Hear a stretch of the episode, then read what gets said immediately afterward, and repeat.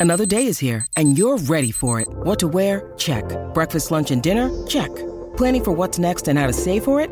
That's where Bank of America can help.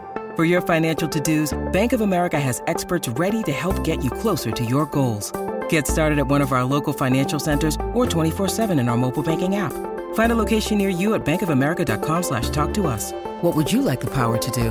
Mobile banking requires downloading the app and is only available for select devices. Message and data rates may apply. Bank of America and a member FDIC.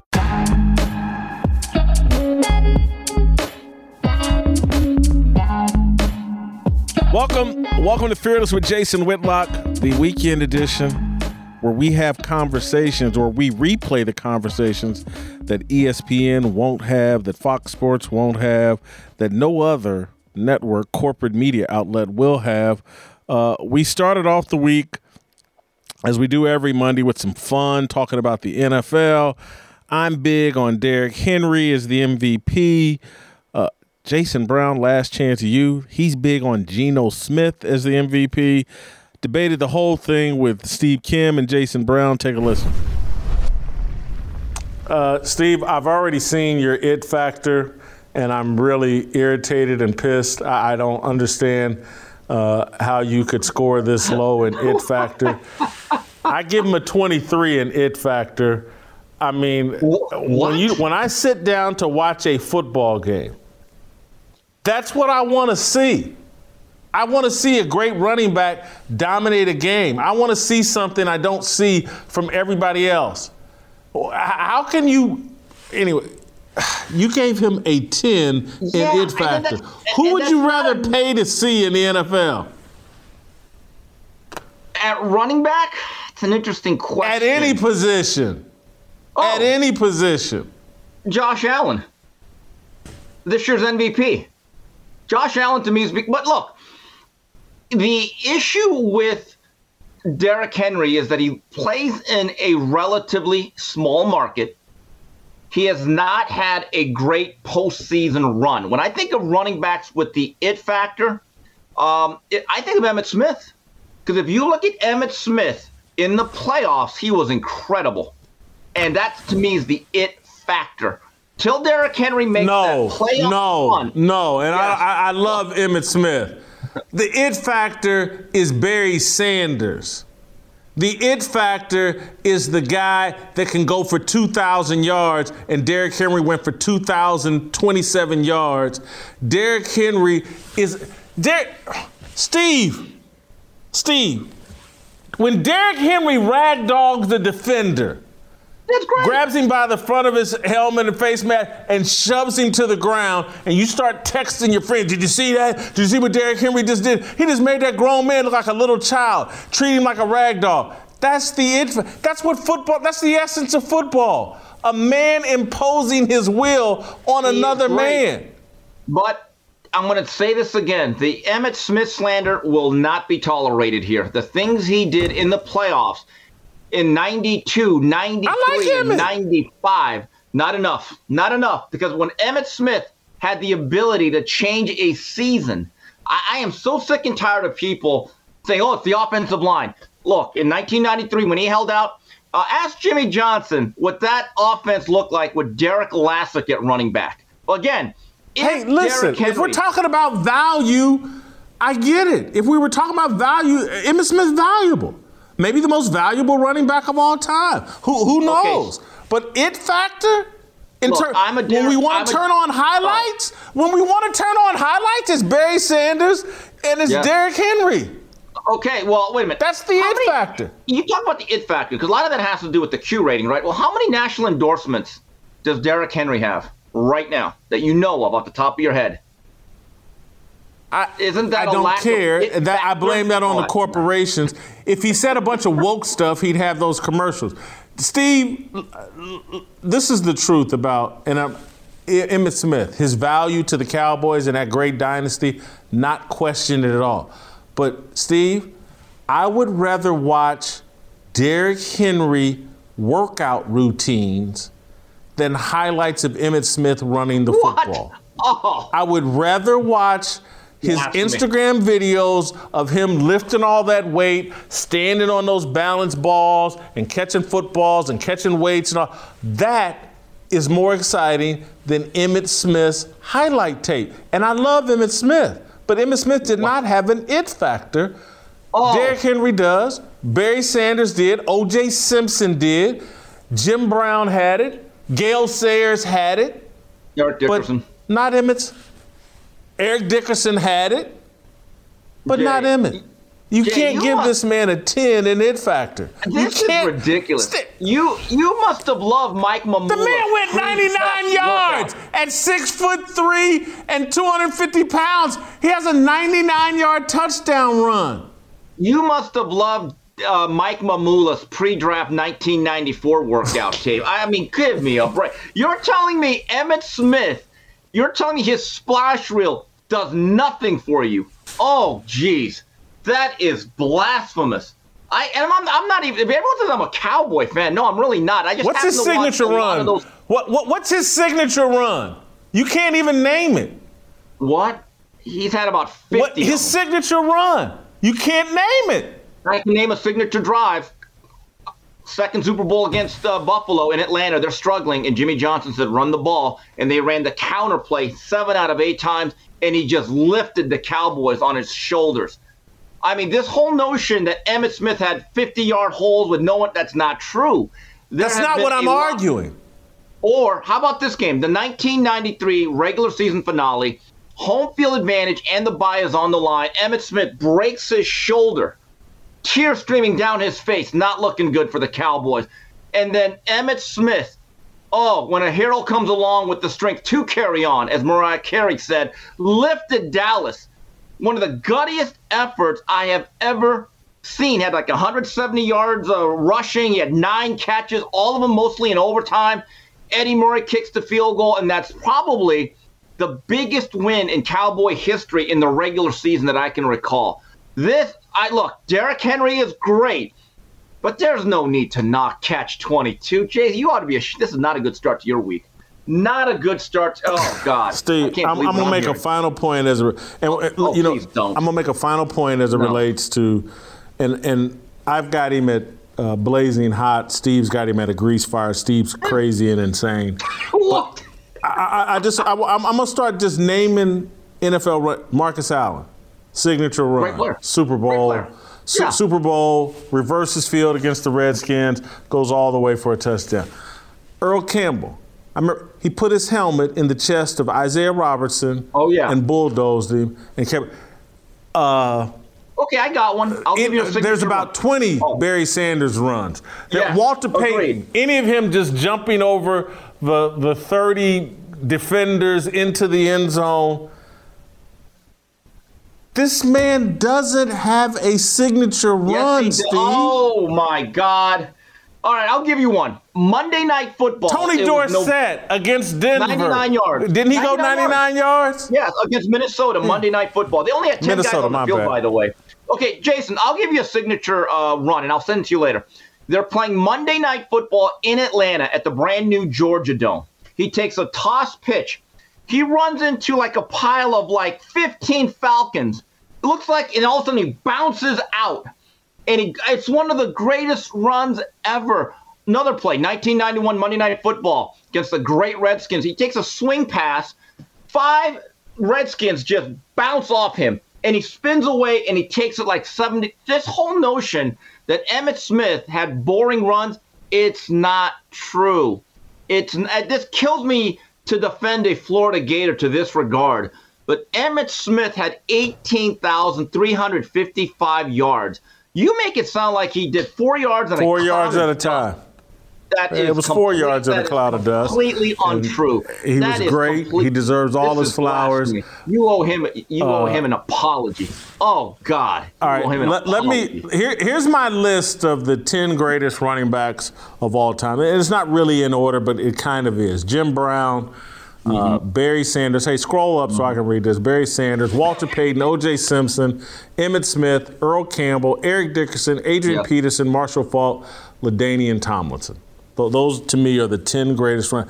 And I apologize to Gale Sayers and a few other people that didn't make that list. Do you think Derrick Henry is going to crack that top 10? I don't. I don't think he'll have the overall numbers. And here's the other thing. Derrick the man Henry, ran for 2,000 yards. What what what what what does he got to do? All right, so is Chris Johnson in your all-time list? Is Jamal Lewis no, in your all-time no. list? Okay, well that that alone no. is not the prerequisite. Do I believe Derrick Henry will be a Hall of Famer? I think so, but I also that's not the he, question. Okay, but do, okay, would I take any of these guys?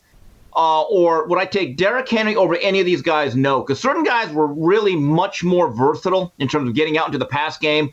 Um, look, I'm a Derrick Henry fan, but we're talking about the elite of the elite. And those guys are so good.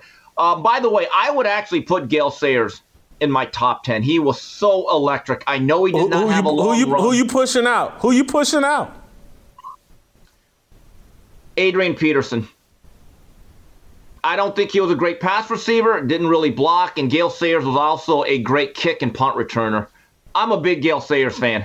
The stuff that he, he didn't do it long enough, Steve. No, he, he didn't, didn't, do it long didn't. enough. He didn't. But I mean, we're talking about peak value. I mean, that guy played such a short time. But as Pierre said, that is a Hall of Famer. I don't know. That's a good list. That's a. I actually think you nailed that one pretty good. You know, that's just my view of it. Another guy, again, a, the career was cut short, but a guy that I absolutely love because of his vision and balance.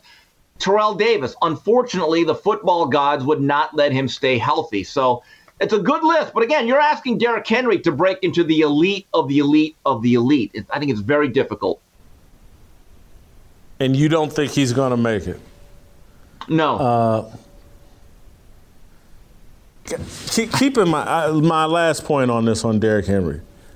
We're in an era where they don't feature the running backs the way they used to when, when most of the all time greats played. It was a running back league back then. And so, in this era where everything's bent towards the passer, we got this throwback who will still carry a team on his back, 4.8 yards per carry, 11 TDs every year. Uh, got a trash quarterback or an average quarterback in Ryan Tannehill, puts his team on his back uh, year after year after year after year. I, I just don't. And and so he, he's got the other than Barry Sanders, he's probably got the greatest highlight tape of any Whoa, running back oh ever. God. what? Really? How many guys Better does he have to ragdoll? We'll be watching those ragdoll plays for years. Do you really think he has a better highlight reel than Eric Dickerson? Jay, really? Really? There's no way.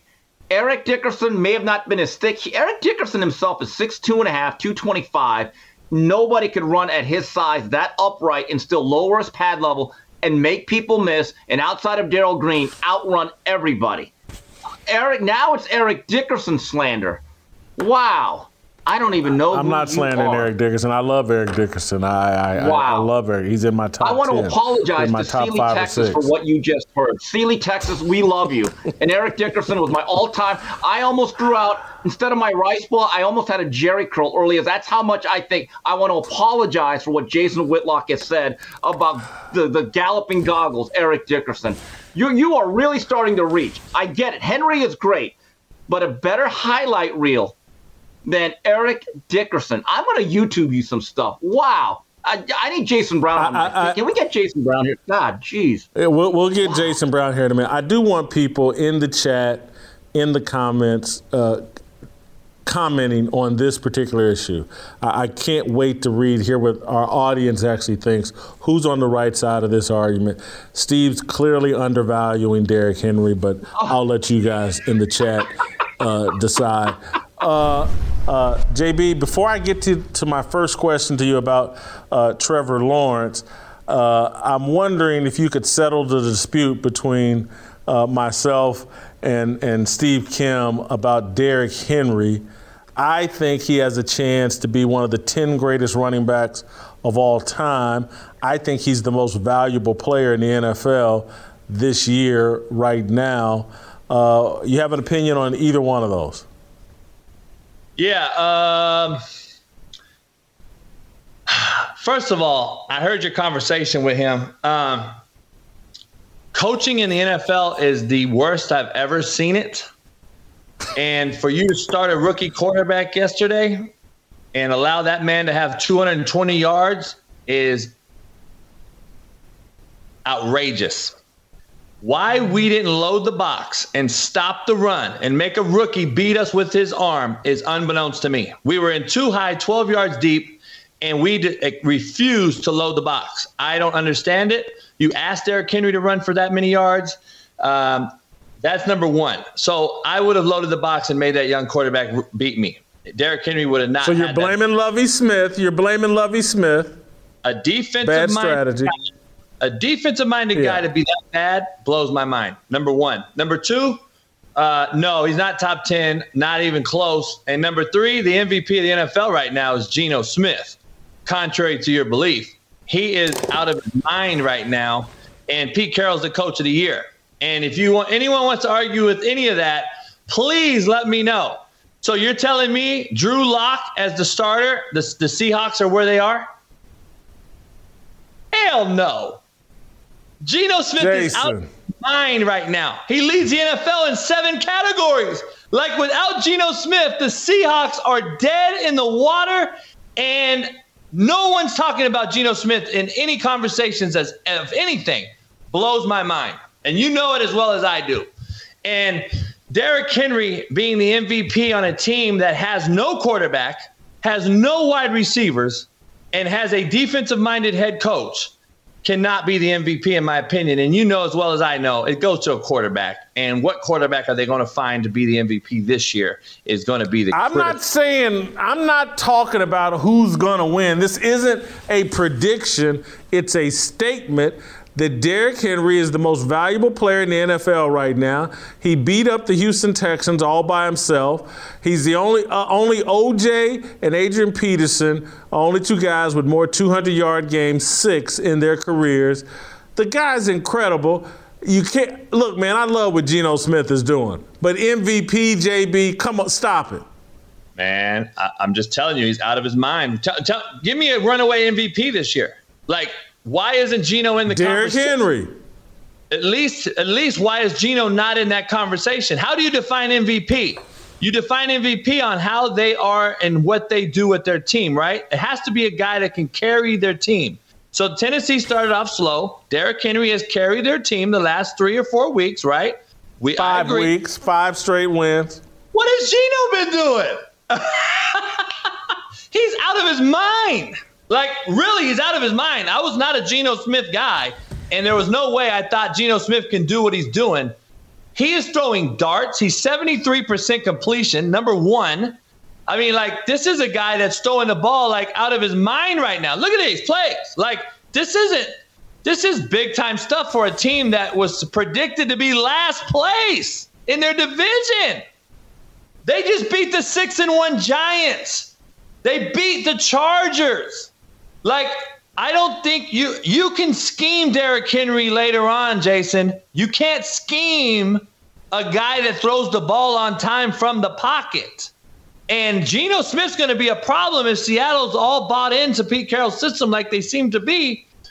Uh, there's going to be a little issue here. And if Metcalf can stay healthy with Lockett, Geno Smith, man, look at this. Like, this is against a good team. And I would argue that the MVP before yesterday was Saquon Barkley for what he's done with the Giants and led that team. He's the he's been the MVP to, till yesterday, in my opinion. Uh, I do agree with you. I think Derrick Henry is on track to be the MVP because he's Derrick Henry. No one will ever select Geno Smith to be the MVP because he's Geno Smith. But I'm just telling you, Geno Smith's playing out of his mind right now. All right. You know what this week was really about, though? It was about Kyrie Irving. Started on Tuesday when somehow it, it just got blown up. Oh my God, he retweeted Hebrews to Negroes, this documentary, and oh my, he's put everyone at risk. He's harmed everyone. No one has a word to say about Amazon, though. Not a word about Amazon, the platform hosting the documentary that's clearly an existential threat to all of America. Uh, I go into it on Tuesday uh, Hebrews to Negroes, some documentary, three and a half hour documentary that basically airs the uh, Hebrew is black Israelite narrative on Judaism and all that. I tried to watch the documentary. I got about 75 minutes in. The documentary is straight garbage. It's uninteresting, it's not compelling, it's some dude just kind of reading some stuff. There's nobody other than that could make it more than 15 minutes unless they were trying to punish themselves. The documentary is harmless because it's uninteresting and uncompelling and put together in a way that only a tiny the guy whoever put it together and his family and friends are probably the only people that could watch it start to finish. But let's say it was compelling. And let's say it was, and again, because I only made it 75 minutes in, I couldn't figure out where the anti Semitism started. I'll take Rolling Stone and everybody else has written about it and read the book, or I'll take their word for it. But damn it, you got to explain to me why Kyrie Irving is on the front lines if this documentary is this anti Semitic. Why is Kyrie Irving on the front line and not Jeff Bezos and Amazon? Kyrie Irving's not going to make a dime off of this documentary. Kyrie Irving didn't put the documentary together. He didn't put it on Amazon. And so this whole outrage over Kyrie Irving seems completely dishonest to me. Because if this documentary is as negative and as harmful as they're arguing, why wouldn't you take it up with Jeff Bezos and Amazon? That's who platformed it. That's who's profiting from it. But nobody has smoke for Jeff Bezos, a basketball player who retweeted a graphic image with no words. He retweeted a graphic image, as far as I know, and he's taken the tweet down. But my memory was he didn't put anywhere like, oh my God, this is the greatest documentary ever. Oh, you gotta see this is must see TV. He didn't do none of that. He retweeted the graphic image that was probably taken from Amazon and Jeff Bezos' corporation. But nobody has a problem with Jeff Bezos. Those people that ESPN put on TV last night, sitting courtside and interviewing them and demanding that Kyrie Irving be whipped and beaten and further punished. Are they at Amazon headquarters today? Do they have anything to say to Jeff Bezos, the man who's profiting from the documentary, who platformed the documentary? Miss me with the BS.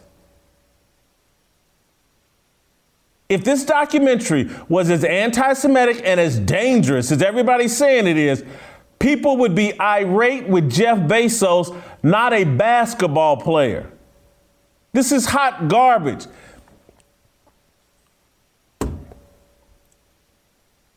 At the root of all of this, I'm just telling you, there's a form of music called hip hop, gangster rap, whatever, that is and again, if this documentary that is hot garbage and maybe a hundred people will watch, if it's dangerous and harmful and, ter- and such a threat to, to Jewish people, what we as black people, what should we say about hip hop music? Hip hop doesn't have a hundred viewers. It, it's, it's got a worldwide audience that sucks it up daily. This documentary won't be played at halftime of the Super Bowl, but Dr. Dre and Snoop Dogg were. Dr. Dre and Snoop Dogg were platformed in front of 100 million Americans and the entire world at halftime of the Super Bowl, being celebrated for a style of music, and they made it satanic and denigrates black people. But Kyrie's the bad guy. And, and Kyrie must be shut down and he must be silenced. Again, now, I serve a Jew. This here, what, what we're seeing with Kyrie and this whole situation with Kanye West and all of it, And anybody that watches this show knows I'm very reluctant to play the race card. Anybody that follows me. But this screams like, you better get back in your place. Kyrie, you are a Negro and you better know your place. Don't tweet out this stuff. Now, we're not going to say a word to Jeff Bezos, but your black ass better not open up your Twitter feed again with any of this garbage. This is at the root of the problem. You can put out this music. You can be the record executives putting out this music. Nobody has anything to say to you. You get a free pass the same as Jeff Bezos. It seems like there's only one group that has to answer for this garbage. And trust me, I've been catching heat for 30 years for calling out the group of black artists that participate in this. I'm an equal opportunity caller of BS as it relates to hip hop music.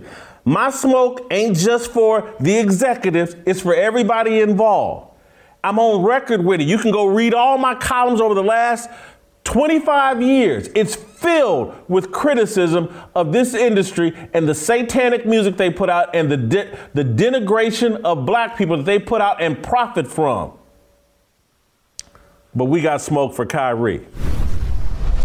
Uh, on Wednesday, we come back because Charles Barkley and Shaquille O'Neal and Reggie Miller and everybody's going after Kyrie. Uh, the NBA on TNT went after Kyrie, and so we went after the NBA on TNT. One of my favorite shows, Steve Kim's favorite shows, but uh, these guys uh, have sold out. Bill Maher, the agnostic comedian, wrote and starred in a documentary that painted Christianity and other forms of faith as a mashup of the words religion and ridiculous. Released in 2008, Religulous spawned a tiny protest at a Canadian university and muted grumbling in the United States. Back then, in the infancy of social media, before Twitter turned performative outrage into the preferred method of seizing power, no one called for HBO or corporations to discipline Maher. 14 years ago, you could write and star in a documentary with the expressed intention to offend, mock, and challenge conventional wisdom without people demanding you lose your job. I'm a Christian. I watched Religulous years ago because I've been a fan of the Jewish comedian for two decades. I find him funny, smart, sincere, and relatively honest in 2010 after Maher argued that religions, religious people were deluded. I wrote a column for the Kansas City Star that chastised him for, among other things, belittling the faith that inspired my mother, my grandmother, Martin Luther King Jr., Nelson Mandela, and the men who sacrificed their lives in the Civil War. Let's compare the way I responded to Maher to what's happening to Kyrie Irving, the NBA star, in the aftermath of a sentence sentence less tweet that listed a religious documentary, Hebrews to Negroes, that many Jews say is offensive. Handful of net season ticket holders sat courtside at Brooklyn's last home game wearing t shirts that stated, Fight anti Semitism. The fans told an ESPN reporter the Nets should suspend Irving. Many pundits in corporate media have vilified and demonized Irving. Last night on TNT's NBA broadcast, Shaquille O'Neal called Irving an idiot. Charles Barkley said the NBA should suspend Irving for the tweet. Barkley insinuated the league should discipline Irving for tweeting out something about Alex Jones. Here's the full exchange. It's almost four minutes. Stick with me. Here's NBA TV last night. If, if on your social media you say, boom, here's a link to this, that, that tells me, hey, you should watch this. You Correct? You're, I mean, he's got 17 million Instagram followers, another 5 million or so on Twitter. You're all over social media. Do you ever put something out there, Shaq, that does not was, represent something that you feel? I was probably one of the first guys on Twitter. And when I realized the power it had, I knew I had to be very responsible. Followers, platform, whatever you call it, I knew I had to be responsible. I I try to make people happy. I try to make people smile. My, my formula has always been the same 60% to make you laugh, 30% to inspire you, and 10% whatever I'm selling, I'm selling. You have to be have to be aware of what you're doing. And you have to be aware that sometimes when you put stuff out, not everybody's gonna like it some some people are conscious, some people are not. I can tell he's not conscious. He doesn't really care what, what's going on. But us, I know that that you know the game that we used to love and we promote, it brings people together. And it hurts me sometimes when we have to sit up here to talk about stuff that divides the game. Now, now we got to answer for what this idiot has done. Uh, you know, I'm I stand for equality of all people. I've always been like that. Don't matter what religion, no matter where you're from. I could say shalom, salam alaikum, ni hao, sebon, because that's how I was raised. So I don't, I don't really want to sit up here and answer questions for what he's done. You know, if you're looking at me, it's my job to make people happy. I, I, I can't speak for him and, you know, answer for, for, you know, what he's doing. It's, it's obviously by his answers and the way he answers, he doesn't really care. Chuck. I think the NBA dropped the ball. In what way? Uh, I think he should have been suspended. Uh, I think Adam should have suspended him. First of all, Adam's Jewish. You can't take my $40 million and insult my religion. If you're going to insult me, you have the right, but I have the right to say, no, you're not going to take my $40 million and insult my religion. I think the NBA, they made a mistake. We have suspended people and fined people who have made homophobic slurs. Uh, and that that was the right thing to do. I think if you insult the, uh, the, black community, you should be suspended or fined heavily, depending. I saw they did the same thing to the kid in Minnesota this year when he made the gay slur. I think you should get suspended or fined. I think him acknowledging the Alex Jones thing should have something should have happened with that too, because that dude's crazy, and I I can't believe that we ain't talking about that. We're talking about this idiot. And when you say, when, when you, if, if I say, hey, I'm agreeing with this movie, this book, or whatever, I'm agreeing with it. I, am not going to put, I, first of all, you know I don't do any social media, but when you're somebody as great as basketball like him, people going to listen to you what you say. It's, and then you, and there's some fringe people out there, but like I say, I, I blame the NBA he should have been suspended. And their conversations are continuing with the Brooklyn Nets, it's too with late the NBA, now. but they're also looking no. at look, they're looking no. at how do we move forward at this so we don't go through now. this again. No, it's not too late to say how do we prevent Ernie, this. It's not too late to do that. But I see no look, I see uh, what you're hold saying. On, I want to say this. The reason it's too late, the NBA is giving in to peer pressure. When if somebody if one of our players do something, they have the right, the team or the, the, or the league has to do something immediately. Help me understand this. He retweeted something. There's no sentence. He didn't make any statement. He retweeted something. It this has sparked this much outrage. why? I, I, I tried to watch the documentary. It's a bad documentary. It's boring. It's impossible to follow. It's three hours and 30 minutes. I made it through the first 75 minutes only because I'm a glutton for punishment. The documentarian, Ronald Dalton, is a black Hebrew Israelite, a group of mostly black men who believe they are the true Jewish people. I don't buy their argument. I've had it explained to me two or three times over the past 10 years. I don't get it. Mostly, I don't care. It's America. People are free to believe whatever they want. Bill Maher thinks I'm delusional because of my Christian faith. So what? I still like him. I'll still pray that he be saved and come into enlightenment. There's a long, never ending history of Christians being persecuted across the globe. Bill Maher's documentary doesn't make me feel vulnerable. It makes me want to explain and testify. That's what I did in 2010 in my Kansas City Star column. The only thing interesting about Ronald Dalton's documentary is the insane overreaction to it. The overreaction makes me want to rewatch it and try to discern why a Kyrie tweet has this kind of importance. We want to suspend Kyrie over a tweet that doesn't contain one word he wrote? Really? This makes no sense. It cannot be the documentary. The doc is way too easy to ignore for this kind of outrage. My tinfoil hat tells me Kyrie is loathed by the globalists and their corporate media puppets because the system is doing everything in its power to prevent Irving from inspiring other athletes to think for themselves.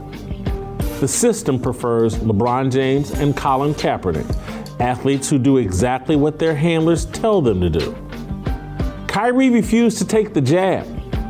That's his real offense.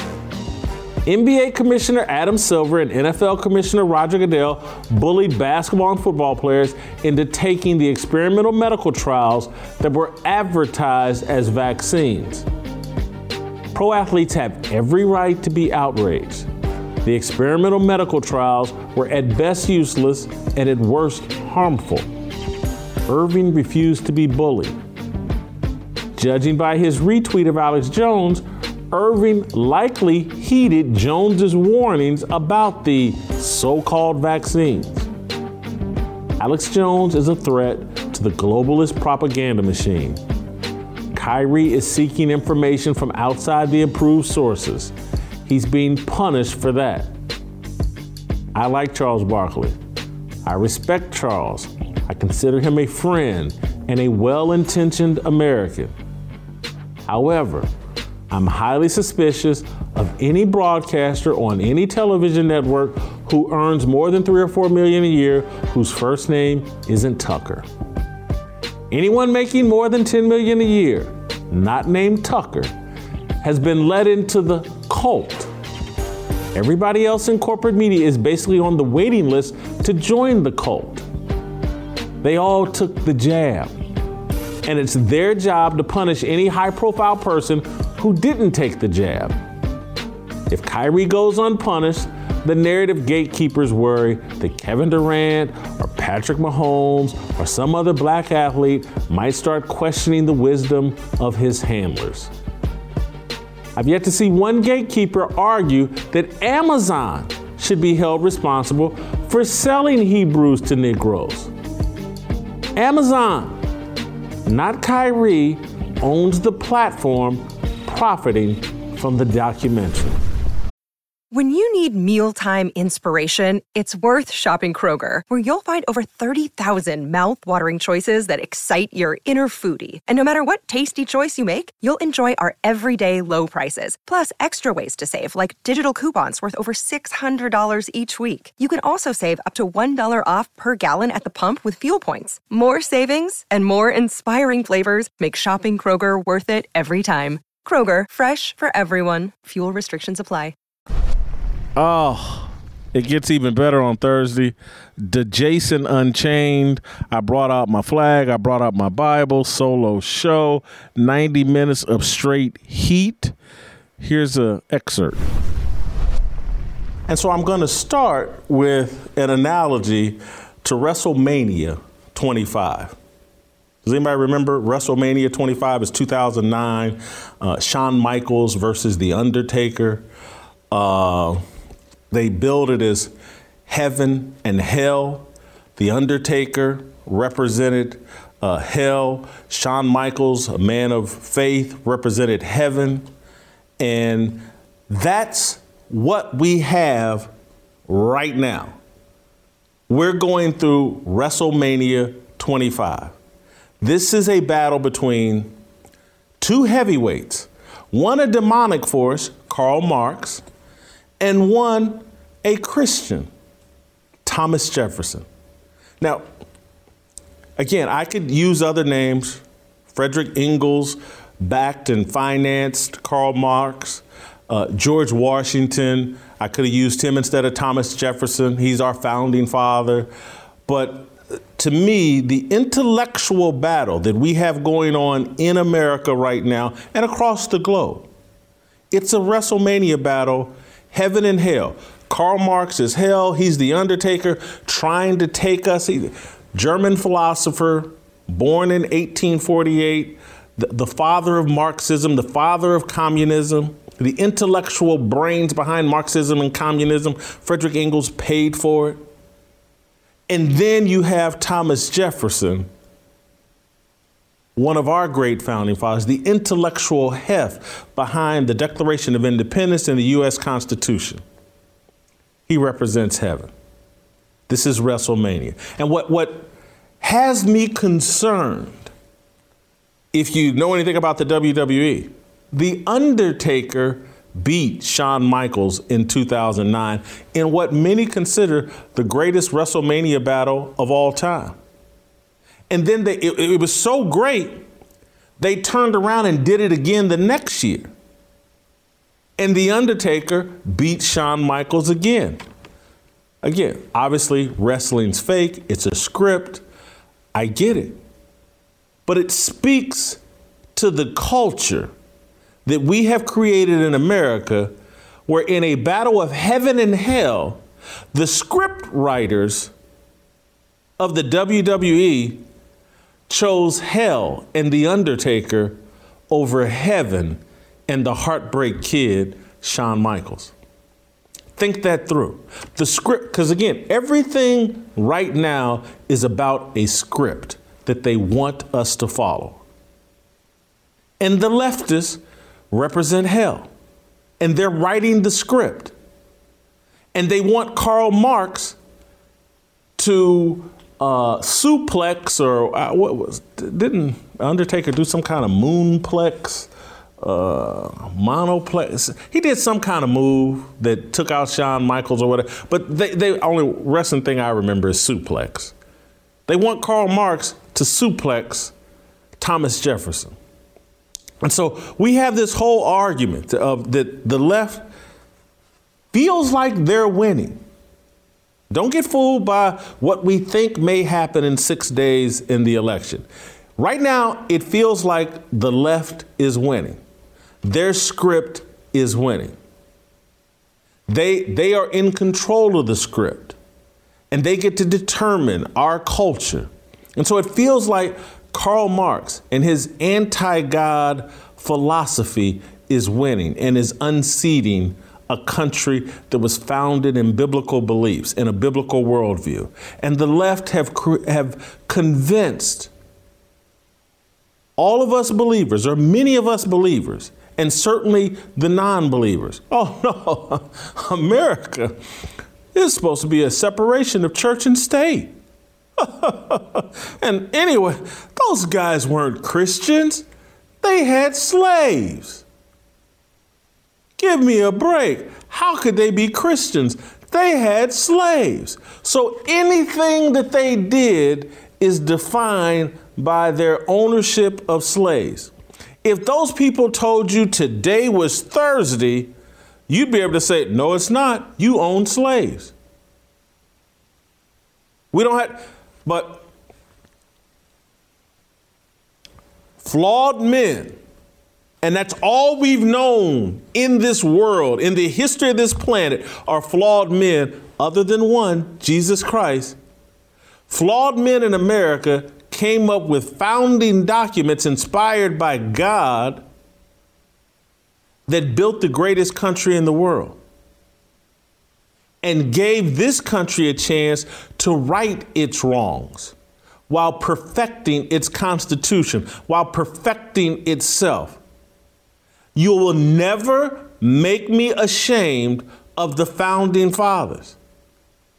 And I know that if I was born back then, they may have purchased me as a slave.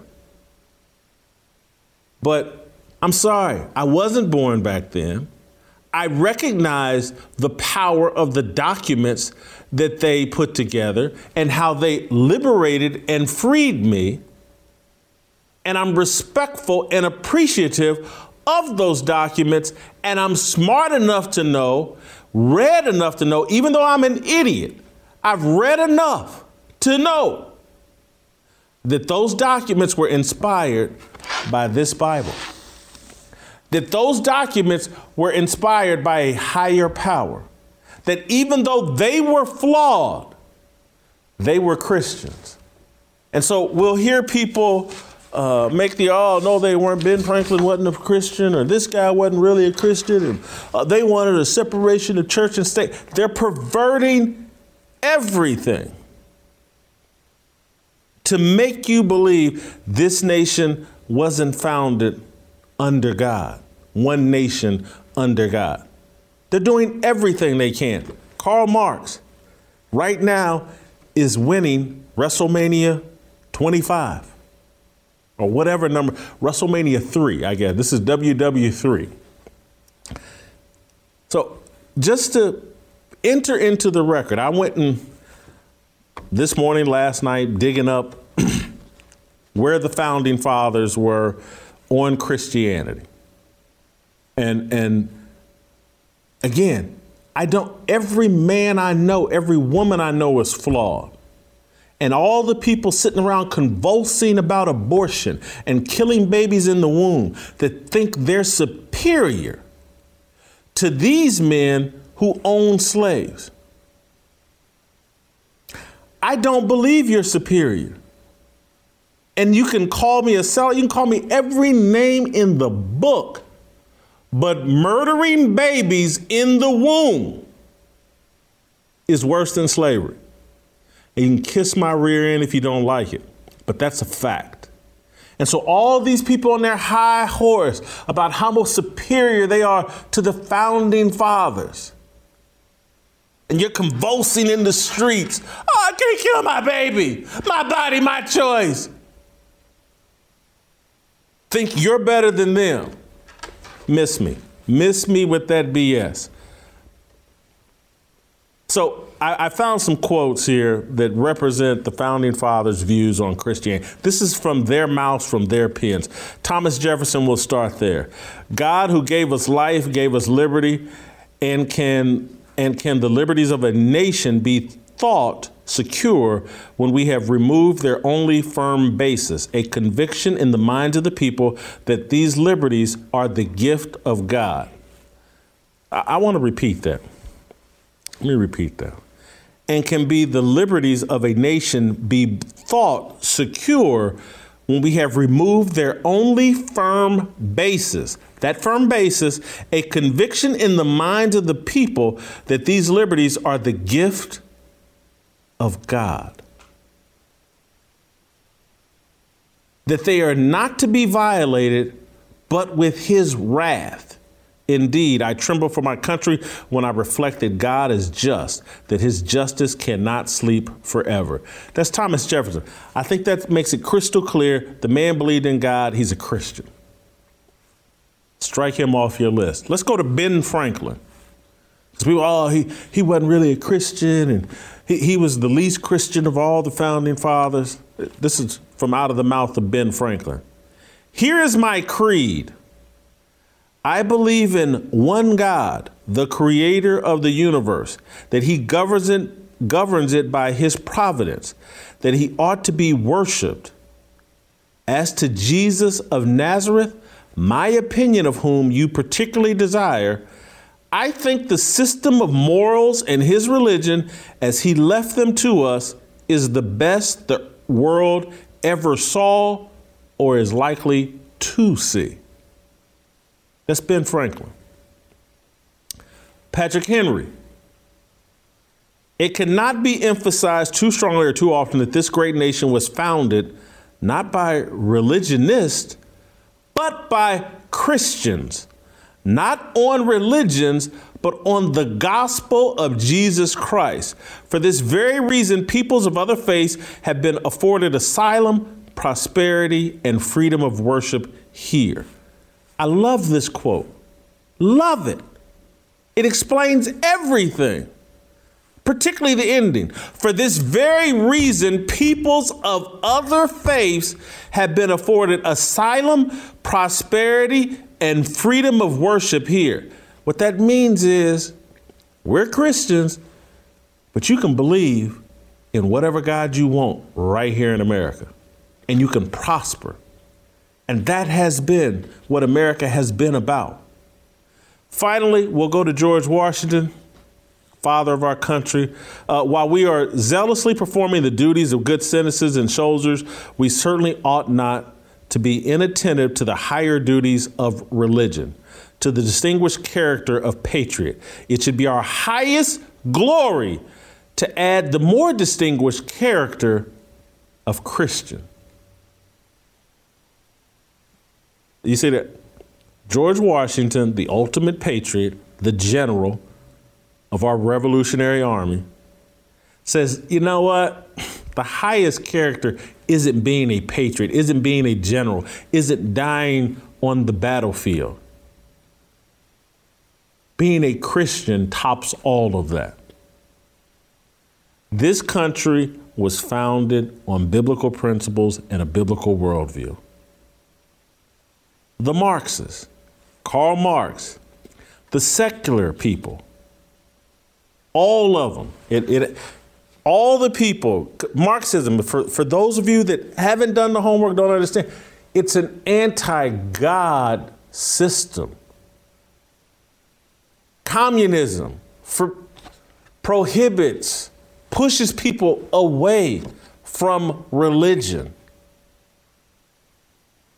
Karl Marx thinks that religion is the drug for deluded people. Those are his words.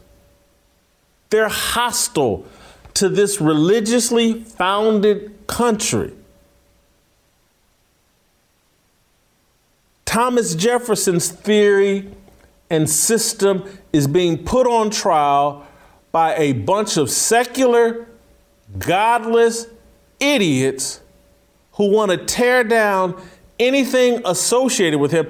And many of the people doing the tearing down are pretending like, and I talked about this yesterday, that, oh, I'm in the uh, lineage, I, I'm, I'm following the path blazed by Martin Luther King and Frederick Douglass and JFK and, and, and Richard Allen and Abraham Lincoln. I'm challenging the establishment like them. They're pretending that they're grifting off these very religious people who made this country great and pretending like their fight for social justice is a fight for Jesus, and it's not. It's the bad substitute for Jesus. It's the bad substitute for religious faith. It's the bad substitute for religious faith that kills you, that infringes on our freedom of speech. And we ended the week on Kyrie Irving suspended for five games for a tweet. Unbelievable. This time I bring in all the fearless soldiers from Delano to Steve Kim to Shemeka Michelle to Royce White. Oh, what a week of Kyrie. Uh, I'm standing with Kyrie. No way he should be suspended. Here's our final thoughts on Friday. But if you're going to be someone that wants to be taken seriously as any type of intellectual, you have to be willing to take a stand. And his stand didn't last very long. Uh, but uh, there's a part of me that feels bad for him. But at the same time, I think he had to have an understanding that what he tweeted, whether you agree or disagree with him, was going to cause some sort of outrage, selective outrage, if you want to call it that. Um, and, and quite frankly, when the heat got hot, he got out of the kitchen. Steve, I'm going to ask this question because it's related to how you and I connected. I'm not sure if he realized this was going to be a big deal. and I say that because when I tweeted my stupid Jeremy Lin tweet, which was wrong, uh, I, have admitted that and I stand by it was wrong. But I was not thinking it was going to be a big deal. I thought it was going to make people laugh. And so, and you know, I was older than Kyrie at that time. I was probably 37, 38, I can't remember. Uh, but but I, am not sure if he knew this was going to be a big deal. He he, he tweeted out a graphic mm-hmm. of a movie, a documentary that's on Amazon. He didn't put it here. This is the greatest thing ever. Boy, this really puts the Jews on blast. None of that. He just tweeted out the image. I, I'm not sure if he thought this would be a big deal. You know, there's the difference, though. I remember that joke, and that was during the height of Linsanity. And, and by the way, they made a documentary on it that was just maddening to me. Maybe we'll talk about that some other time. But there's a difference, though. You made a crack based on something that was happening on the court. It was kind of a phenomenon. And then you attempted humor. I actually did not find any offense in it. It is what it is. We don't, I personally don't take those things to heart. The difference here is he piggybacked off of Kanye uh, or, or the Ye now. So Ye has now become the ultimate lightning rod in the whole world. He has gone beyond sports, he's beyond entertainment, beyond pop culture. Right now, Ye is probably, I don't want to say the most popular human being in the world, he's probably the most talked about. So when you piggyback off of that, and so when that message, whatever it is, dovetails, I, I'd like to think Kyrie's a little bit more intelligent than that. I'm, I'm just telling you because think about it. If Ye doesn't make, it, let's say that uh, the the the actions of Mr. West did not happen. Let's just say the biggest controversy or story regarding him was that rocky marriage with Kim Kardashian. Does he ever really put that link out? I think we'd be naive to think that he wouldn't or would. I get your point, I, but I, I, get Kyrie's probably you're right. It, it is probably related to Kanye. And he's like, there's a lot of conversation going on about the relationship between black celebrities and, and some of their Jewish business partners. And, and it's probably a conversation Kyrie's been engaging in, particularly black Hebrew, Hebrew Israelite. He's probably engaging in it. But when you put that out with no comment, and, and basically you're just saying this exists, and you know, this exists and I find it interesting. I, I just, I, I, I don't know if he thought he was courting danger. When he didn't take the vaccine, yeah. he knows he's courting danger. Uh, this here, I, I, could, I could see in my mind, even with the Kanye stuff going on, this is not, I, I, I could almost see myself. If I had seen that documentary thought it was interesting, and even though I may have disagreed with parts of it, I, I could see myself retweeting it and saying, you know, there's some BS in here, but there's also some interesting stuff. Now, I could in my 75 minutes, I couldn't find the interesting stuff, but but I guess I could just see myself making that mistake. Well, I, I guess there's a lesson to all of us on social media. On your bio, make sure you put RTs are not an endorsement because I've seen that on a lot of uh, personalities that have the blue check. But yeah, it's, it's it's interesting. I am still maddened by the fact that the actual host of that documentary, who's giving it a platform and and theoretically profiting off of it, is not getting any heat. You want to talk about killing the messenger or the tweeter? But again, this is where we have like these very, very unfortunate, inconvenient ties. Amazon is a platform that many people use, and now I guess they're into the sports realm. We see the Thursday night package in the National Football League. They are certainly going to be bidding on other sports properties, so you cannot bite the hand that might pay you.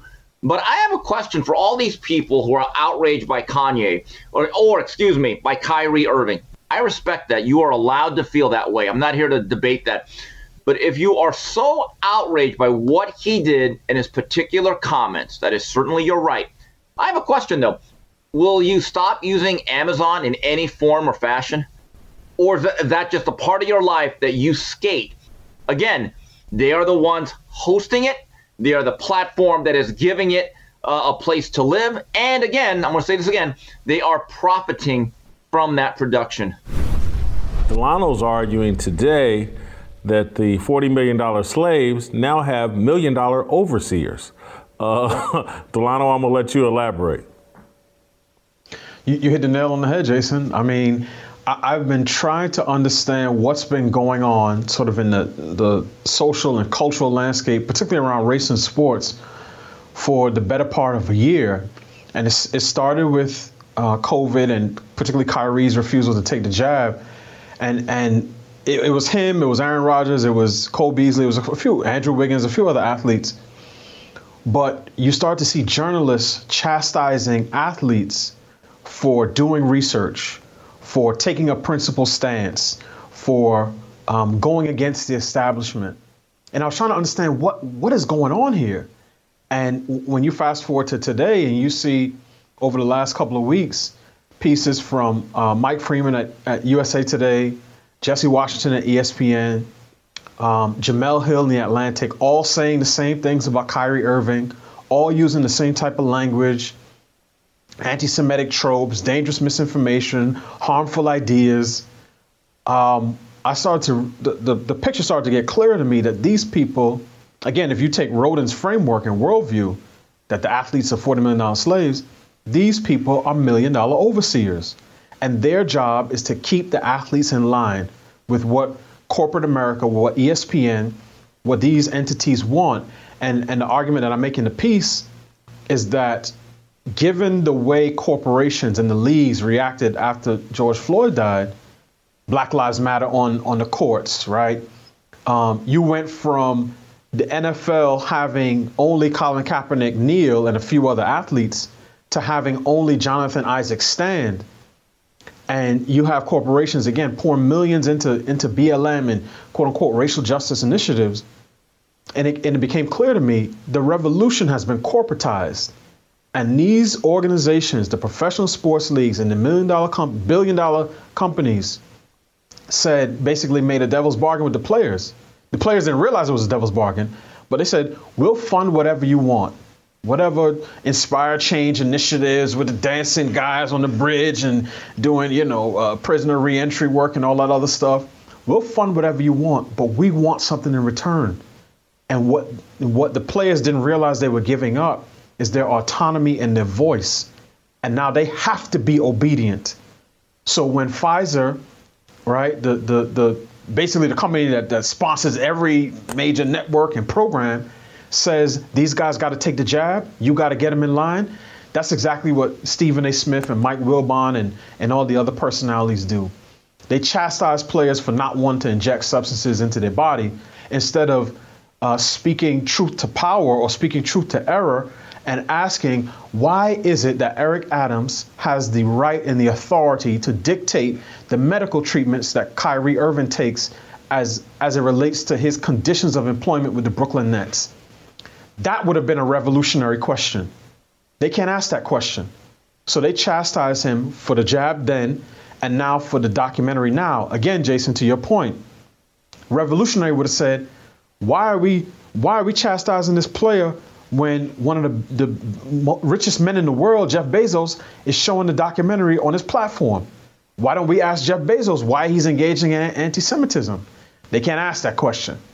It's all of the, the euphemisms around tropes and narratives and so on and so forth. So, yeah, these guys really have revealed themselves. This is like a Scooby Doo moment. They, they, they talk power to the people in one, in one breath, but, but really, it, it's really from their perspective, it's Kyrie's body, but it's their voice. Um, and that's been made crystal clear this past week. The, the other thing that this whole situation should bring into focus, and I, I somewhat apologize for making this political connection because I, some people get uncomfortable or, or just, oh, you're just shilling for one side. But conservative values don't want you dependent on the government, your mm-hmm. neighbor, some benefactor. So they want you to be self reliant and self sufficient so you can always exercise your rights, your inalienable rights, your God given rights. Uh, yesterday, that fascinated me. It was right on point. Uh, we all went to go see last week uh, the Emmett Till movie, and uh, Shemeka took the Emmett Till movie and applied it to what's happening to Kyrie Irving, and I wanted to give her a chance to expound on that. Shemeka, welcome back to the show. Uh, Charles Barkley and Shaq reminded you of the Emmett Till movie? Yes, Jason. And first, let me say that some people are so stupid, right? They thought that I was trying to compare Kyrie and Emmett as if it was the exact same thing. And I had to remind myself that when we were in school, we were a group by our abilities. And there are people, three L's that I call them, low level learners, and they are also on Twitter because that's that's not what I was doing at all. My point was that there were men, black men with Emmett Till when he was murdered.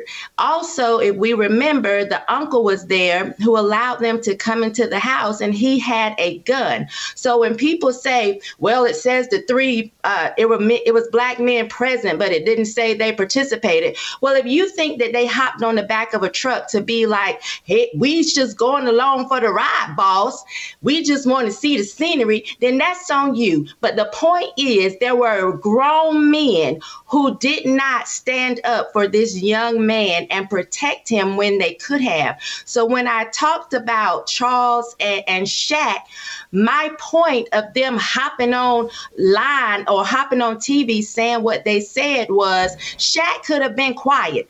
Uh, Charles Barkley could have been quiet. Stephen A. Smith, uh, Shay Shay with his little sassy name, he could have been quiet. Instead, what they did was they spoke up against Kyrie and sent the message, just like Emmett's uncle, just like those men on the back of the truck, that they would not be of any resistance. They would not fight. They would not stand with Kyrie. They would not protect him, but they would just be quiet and allow the figurative lynching of him. That was the point to me, if they would have never let the pe- the, the white men, the Jew, the, the secular elites, whatever we're calling them this week, if they wouldn't have let them know we're on your side, we're not going to protect him, we're not going to stand with him, we're not going to give you any pushback.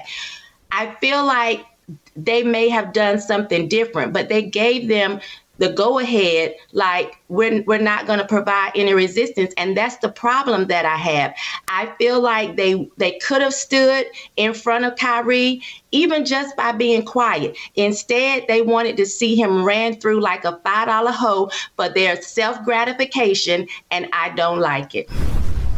This, this conversation about anti Semitism has to do with the, the Jewish identity and Jewish people being exploited for a spiritual and political agenda. Okay, and and the, the, the other day I spoke about the spiritual piece, and that was the Jewish identity being used to delegitimize God on a historical basis and further sever the link between Abraham and, and God through the covenant. So that that's the spiritual. But I'd be remiss not to go deep on the political today, seeing as we're five days ahead of one of the most important midterms in American history. So I want to touch on the political. And in the political sense, the Jewish identity is continued continued to be exploited to justify New World Order. And and that's not an opinion, right? That's not conjecture. That's not Royce White saying it. We can look at historical fact, historical record, and understand this. The United Nations First Act, the post World War II liberal, democratic orders first act was the installation of Israel. Okay, and and and the installation of Israel uh, was was met with great objection from the rabbinical authority. And, and I'll circle back to that later, but but it's worth noting from the from the outset that when when Israel was first uh, instituted, that the rabbinical authority, the religious authority in the Jewish culture and the Jewish community uh, around the world objected to Israel's installation, objected to Israel as a state. So uh, now I, I know we try to, how should I say this? I know we try to stay away from the BS race conversation, race and racism, because it's used sensationally here in the West often to distract us from the corruption of money and the corruption of policy. But there are a few places where racism still exists in a very explicit way in our world.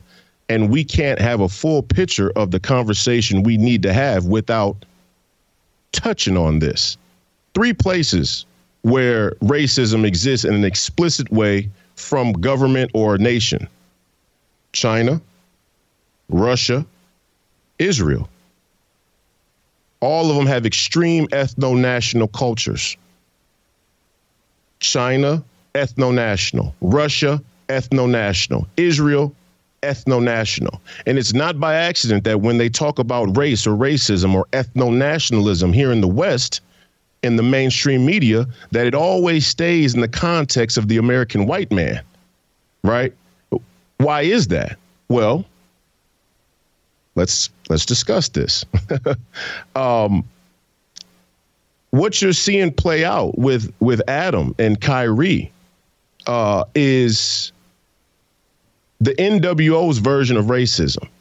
And I'm and I'm playing the race card. I don't want to get hung up on racism because the implications of New World Order are much more important to me and serious than the race piece. But I'm trying to show and paint a picture of how race is used even in this diverse agenda around the world on a political level. What Adam Silver is saying to Kyrie Irving what Adam Silver and the establishment he represents is saying to Kyrie Irving or around this entire topic is don't try and destabilize our post World War II liberal democratic order narrative. And Adam, more specifically, and the other anti Jews are saying don't try and challenge and contest our place in the New World Order narrative as the white Jews. All right, go to youtube.com slash Jason Whitlock.